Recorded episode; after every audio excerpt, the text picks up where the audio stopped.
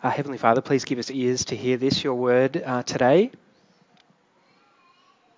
Uh, please deepen our conviction of the truth of the resurrection of our Lord Jesus, and uh, may we experience the power of his resurrection in our lives, uh, his grace and his love, I pray.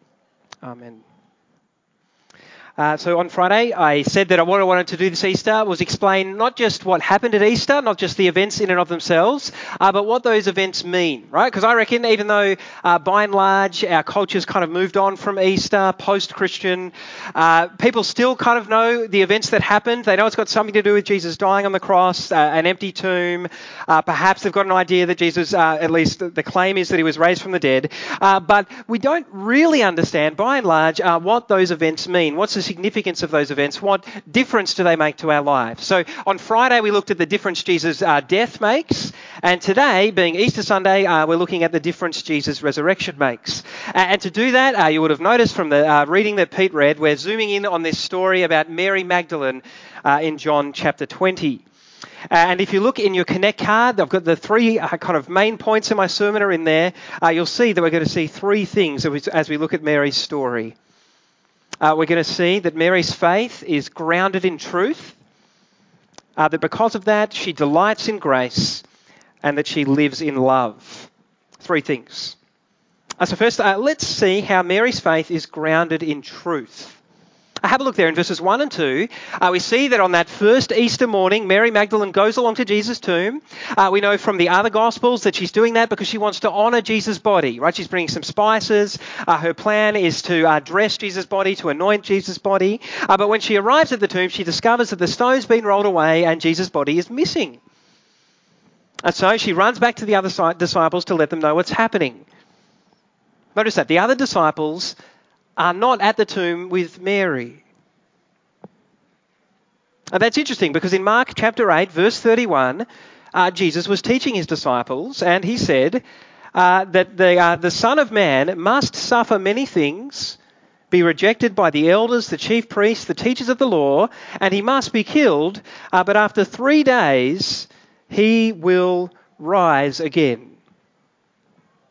Uh, likewise, Mark 9, verse 31, Jesus says, uh, The Son of Man is going to be delivered into the hands of men. They will kill him, and after three days, he will rise. The next chapter, Mark 10, verses 33 and 34, Jesus his, uh, tells his disciples, uh, We're going up to Jerusalem, and the Son of Man will be delivered over to the chief priests and teachers of the law. They will condemn him to death and will hand him over to the Gentiles, who will mock him, spit on him, flog him, and kill him. But three days later, he will rise. You get the idea. Jesus repeatedly told his disciples that he would be raised from the dead. He talked about it so much that the Romans had a soldier guarding his tomb. But despite all those predictions, on this Sunday morning, when, when on the third day, when all the action is supposed to be taking place, none of Jesus' disciples are at the tomb. Not one. Well, Mary's there. But only Mary's at the tomb. Even she doesn't think Jesus has been raised from the dead. But notice she, she runs to tell the disciples that someone's stolen his body, someone's taken his body. You see, some people seem to think that Jesus' disciples uh, were just so gullible, so they're kind of primitive, uh, they're a bit superstitious. Of course, they were bound to believe in the, in the resurrection. Right, we, on the other hand, we're much more educated and rational and scientific. We, we couldn't possibly believe in something like the resurrection. That's what some people think. Right? But, but what we actually see in this passage is that even though, uh, even after all Jesus' predictions, none of his disciples thought he would be raised from the dead. All of them thought he would stay dead. Right, because believe it or not, even in the first century, dead people uh, usually did stay dead. That's typically what happened. That was their experience. Go to the funeral, the body's in the tomb, that's where it stays, right? You go put some flowers every now and then, but there's not resurrections happening all over the place. Even in the first century, that's how it rolled. Uh, and so Jesus' disciples were just like lots of us. They were completely closed to the possibility of a resurrection. Are closed because of their worldview, because of the, the worldviews around them. So, for the Greeks, for example, in the, uh, uh, the Greeks in the first century uh, believed that the physical body uh, was bad, it was unclean, it was like a prison. Like the whole point of salvation for the Greeks was to get out of the body. Right, so they had no concept. Oh, why would you want the body to be raised? Right? No concept, uh, no openness to a physical resurrection. Of course, some of the Jews did believe that at the very end of history there'd be a general resurrection, right? Everyone is going to be raised uh, before being judged by God. Uh, but no Jew even contemplated the idea that there would be a single resurrection right in the middle of history. Right? It wasn't even on their radar. Admittedly, for different reasons, right? But Jesus' disciples were every bit as skeptical about the resurrection as you or me. So, what changed their mind? What, what evidence convinced them that a resurrection wasn't only possible, but actual, true? Uh, well, the evidence they received was a personal encounter with Jesus. Well, we see some of that in this passage, but the Bible tells us that over a period of 40 days, uh, Jesus appeared to his disciples in his resurrection body. He met with them, he walked with them, he talked with them, he ate with them, he, he asked them to, to put their hands in his scars, right, as, as evidence evidence that he really had been raised from the dead, right? That was the evidence that, that opened these closed disciples' minds, that brought them from complete skepticism to belief. And some of you might say, well, that's all very well for them, isn't it? But I didn't get to experience that. And how am I supposed to believe that their testimony is true? How can I know they didn't just make it up? Right? And I think you can know that, among other reasons, because of Mary. Uh, quite obviously, Mary is a woman. We all know that. Uh, but we perhaps don't think about the significance of that, right? It's important because in this culture, women had a very, very low social status. Right? Their, their testimony wasn't even, uh, wouldn't have even been listened to in a court of law at all. Right? And of course, Mary wasn't just any woman. You can look up Luke chapter 8 later on. Luke chapter 8, verses 1 and 2. Luke uh, is describing and reporting on Mary's life before she became a Christian. Uh, and he says there in Luke 8, verse 2, uh, that she was possessed by seven demons. But in the Bible, the word seven symbolizes fullness, completeness. Right? So Luke's reporting that before Mary became a Christian, uh, it was like her life was completely dominated by some kind of evil power. Completely dominated. Now, we, we don't know exactly what that looked like, but what we do know is that every, Luke, Luke's reporting it because everyone would have known that there was something not quite right about Mary. Her life was in a mess. Something dark, something kind of sinister had, had this grip on her life. It was messing up her life.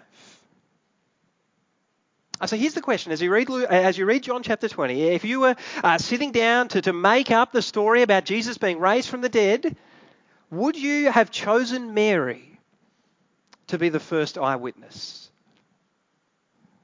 I don't think so. But the only reason you would have chosen Mary was if her testimony was actually true. Right? For, for reasons like this and others, it's really hard to argue that the accounts of Jesus' resurrection are just made up. Well, you might have other, other objections, but don't come out with me with this stuff that it's a myth or that it's just been fabricated.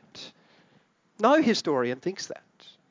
And that's important because the reality that Christianity will, uh, uh, the, the reality, this reality that uh, Jesus actually was raised from the dead uh, is critical because Christianity will only transform you. It'll really only make a difference in your life uh, if the resurrection actually happened. That's a, that's a bit different to how our culture thinks. Our, our culture tends to say that your religion or spirituality is true for you if it works for you. I'm sure you've experienced this. You're talking with someone, say, and you say that you're a Christian, and they kind of get that little kind of like uh, quaint look on their face. Oh, isn't that nice for you? It's nice that you found something that works for you.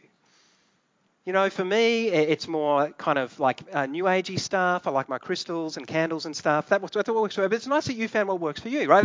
That's how our culture thinks right? It's true for you if it works for you, right? But Christianity says the opposite. It says Christianity will only work for you if it's true.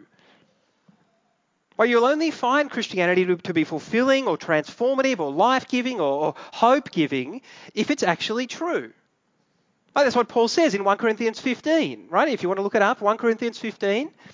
Uh, from verse 12, I'm going to read a, few selected verses here. 1 Corinthians 15, from verse 12, uh, Paul says, uh, how can some of you say that there is no resurrection of the dead? If there is no resurrection of the dead, then not even Christ has been raised. And if Christ has not been raised, our preaching is useless. But I had to be convinced of the resurrection before I started preaching, right? Our preaching is useless, and so is your faith, Paul says.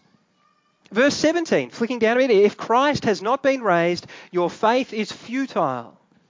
Verse 19, if only for this life we have hope in Christ, we are of all people most to be pitied. Right, Paul's saying for, for the Christian faith to work, for the Christian faith to, to really transform and give hope and life, it has to be grounded in truth. It has to be. And the testimony of this passage, centered on, on Mary, of all people, this testimony tells us that the resurrection is grounded in truth. Right? It actually did happen in history. And because Christ really was raised from the dead, he lives, he reigns, Mary can delight in his grace. She experiences his grace in this passage. Let's read again from, from verse 11, starting in verse 11. John 20, verse 11. Now Mary stood outside the tomb crying. As she wept, she bent over to look into the tomb and saw two angels in white seated where Jesus' body had been, one at the head and the other at the foot. They asked her, Woman, why are you crying? They have taken my Lord away, she said, and I don't know where they have put him. At this, she turned around and saw Jesus standing there, but she didn't realize it was Jesus. Uh, he asked her, Woman, why are you crying? Who is it that you're looking for? Uh, thinking it was the gardener, she said, Sir, if you've carried him away, tell me where you have put him, and I will get him. I was reading a, a really old writer on this passage, kind of from the 1850s during the week, uh, and he said this about these verses. He said, like other sorrowful disciples since, uh, in her grief, Mary thinks she is utterly alone, not realizing that she actually has angels in front of her and her Lord behind her. You get the picture. Here's Mary. She's, she's, she's standing right in the middle of the greatest event in the history of the world. Right in the middle, and she thinks it's an absolute disaster. She can't see how anything good could possibly come out of this mess. What on earth is God doing? She's thinking. Notice she's so devastated, she even thinks Jesus might be her enemy. She's blinded by her grief. She's weeping. She's sobbing. She thinks Jesus is a gardener who's stolen Jesus' body. Uh, perhaps you can relate that this feeling that, that everything's just falling apart, everything's out of control, uh, the feeling that perhaps even God is an enemy of yours. He's, he's kind of, surely God's working against me. Uh, to some extent, I, I, guess I experienced this myself uh, about 15 years ago. It was one of the hardest times in my life. I was really very depressed. Uh, I was experiencing lots of anxiety, uh, bordering on panic attacks at times. I had a loving family. Uh, Mum and Dad are here today. lots of friends. I was in a good church, a good church, good Christian community, uh, but lots of the time I felt really, really alone. Very alone. It was really confusing. I had no idea what God was doing. Why was He letting me go through this? If I'm honest, at times I thought God, God's kind of working against me. He must be against me. But what we see here is that if you're a Christian, a follower of the Lord Jesus Christ, and you're sitting in a place like that where everything seems to be going wrong, everything's out of control, uh, you feel completely alone, uh, the reality is that God is close to you. He's close to you. His angels are before you. He's watching over you. Your Lord is watching over you. Your good shepherd who's by your side. And notice how gracious Jesus is to Mary in her grief. He doesn't judge or condemn her, uh, but he gently kind of brings her out, helps her to see the truth, helps her to see who he is. Why are you crying? Jesus says. Gentle question. who are you looking for? Mary, Jesus says. Right? Notice that. Notice that it's only when Jesus says Mary's name probably as he, as he said it lots of times before, right? It's only then that he kind of breaks through Mary's grief and she realizes who he is. And it's really important that Jesus broke through because he'd chosen Mary to be his very first messenger of the gospel. He had chosen Mary to be the very first person who would declare that, that he had been raised from the dead. And that was no accident, was it? Like Jesus chose Mary deliberately. He chose a woman, not a man. He chose a nobody off the streets, not some pillar of society. He chose someone uh, familiar with weakness and suffering, not someone of great influence and strength. He chose someone who was filled with doubt and grief, confusion, not someone full of faith and hope. Jesus chose Mary for, for this pivotal role because he wanted to make it crystal clear that the salvation he offers us is completely by grace. That's what his kingdom's about a gracious welcome. It's got nothing to do with who you are, your gender, your race, your ethnicity, your, your socioeconomic background. Nothing to do with that. It's got nothing to do uh, with what you've done, your goodness, your morality, your degree of religiousness. But we know it's got nothing to do with those things because Jesus chose Mary. He chose Mary of all people. Right? Jesus knows that, that, that Mary she literally embodies his message.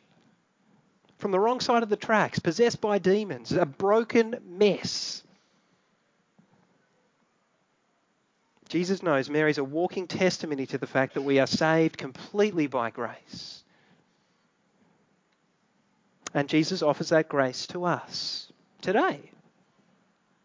He offers it to you today. But you'll only accept it if you understand that spiritually speaking, you're just like Mary.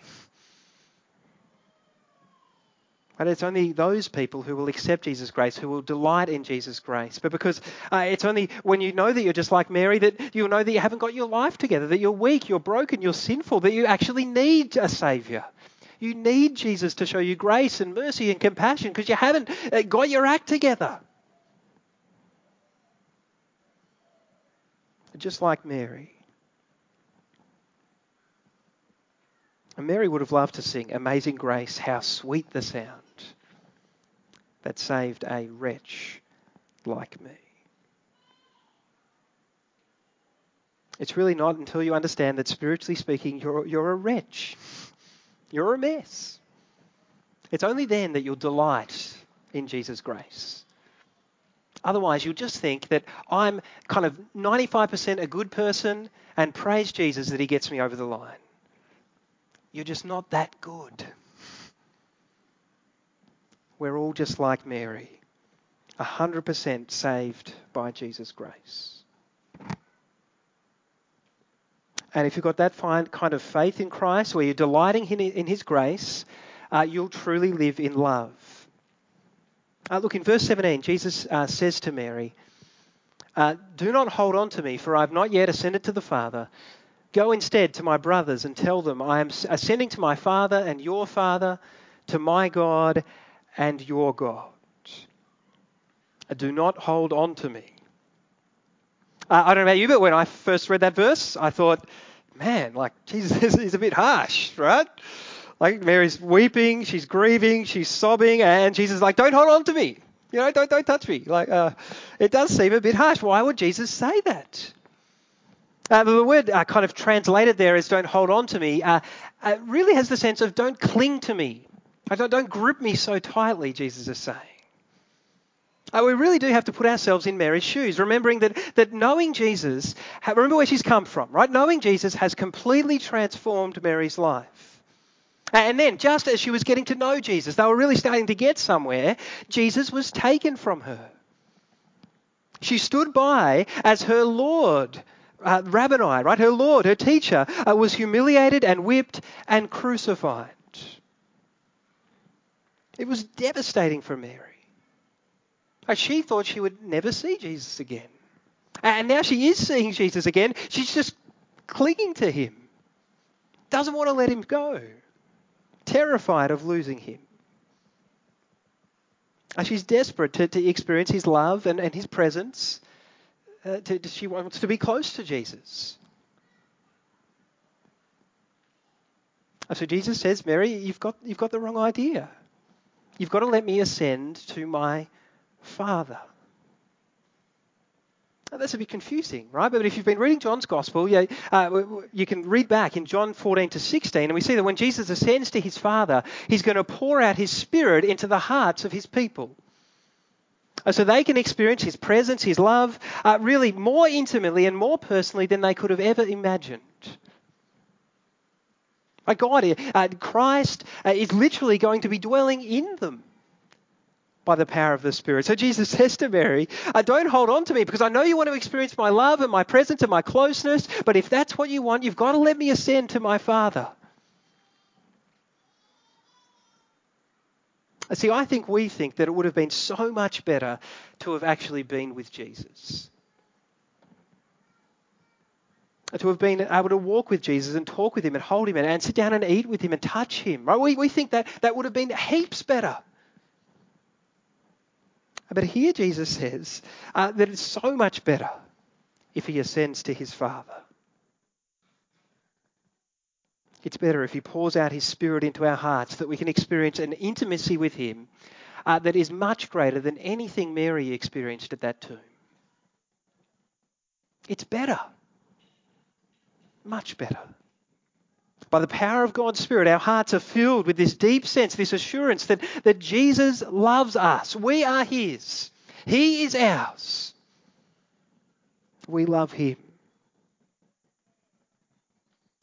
Uh, the great uh, British preacher Charles Spurgeon uh, once said, uh, Sometimes in prayer, I've known what it's like to be too happy to live I've had to ask God to stay his hand because uh, the love and glory and joy coming into my heart were coming in waves too great for me to cope with.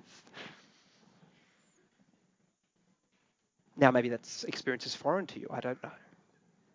But here Jesus is saying that uh, his resurrection and ascension, his pouring out of his spirit, make that kind of experience of his love possible. That's what he's, it's, he's been compassionate to Mary. Don't, don't settle for just holding me here. You, you've got to be filled with my spirit. So Mary can truly live in love towards Jesus. And what we see here is if you really love Jesus like Mary does, you want others to love Jesus. In verse 17, Jesus says to Mary, Go to my brothers and tell them what you have seen. Or in paraphrasing. Verse 18, that's what she does. She goes back to the disciples and says, I have seen the Lord.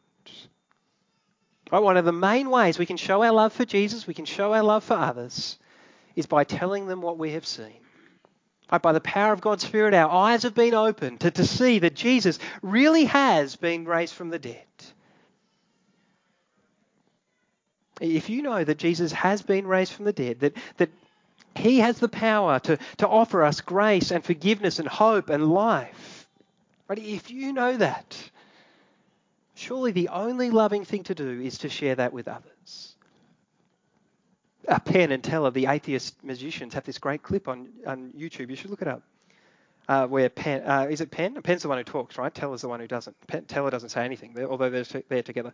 Anyway, uh, Penn says, uh, that he has no respect for someone who believes that, that uh, heaven and hell are real and that Jesus saves, and yet they won't tell anyone about that. Look at that up. He's an atheist. He's like, if you really believe all these things, it just makes sense. If you're a loving, compassionate human being,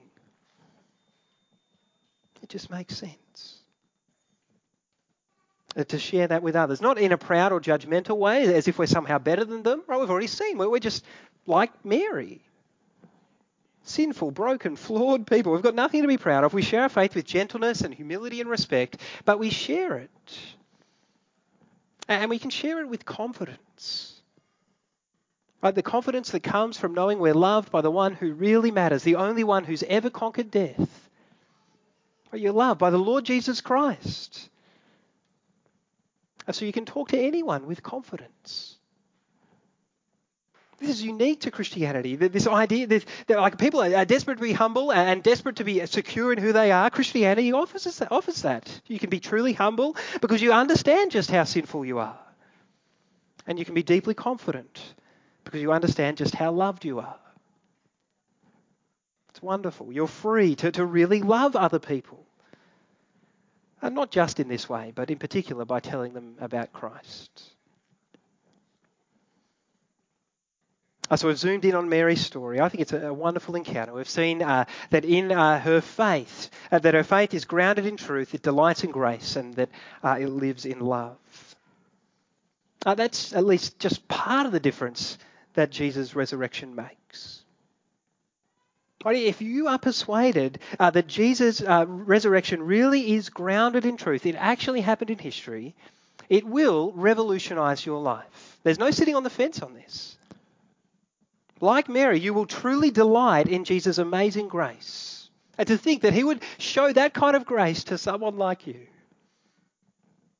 And you'll be liberated by that grace, set free. And to truly love not just Jesus, uh, but all those around you. Not to use them, but to love them. Uh, so, my prayer this Easter is that all of us would know not just the truth of Jesus' resurrection, that it actually happened, uh, but its transforming power, uh, that we might delight in His grace and live in love. Let's pray. Uh, our gracious Heavenly Father, we do thank you for your word. We thank you for this story of our Lord Jesus uh, and his encounter with Mary.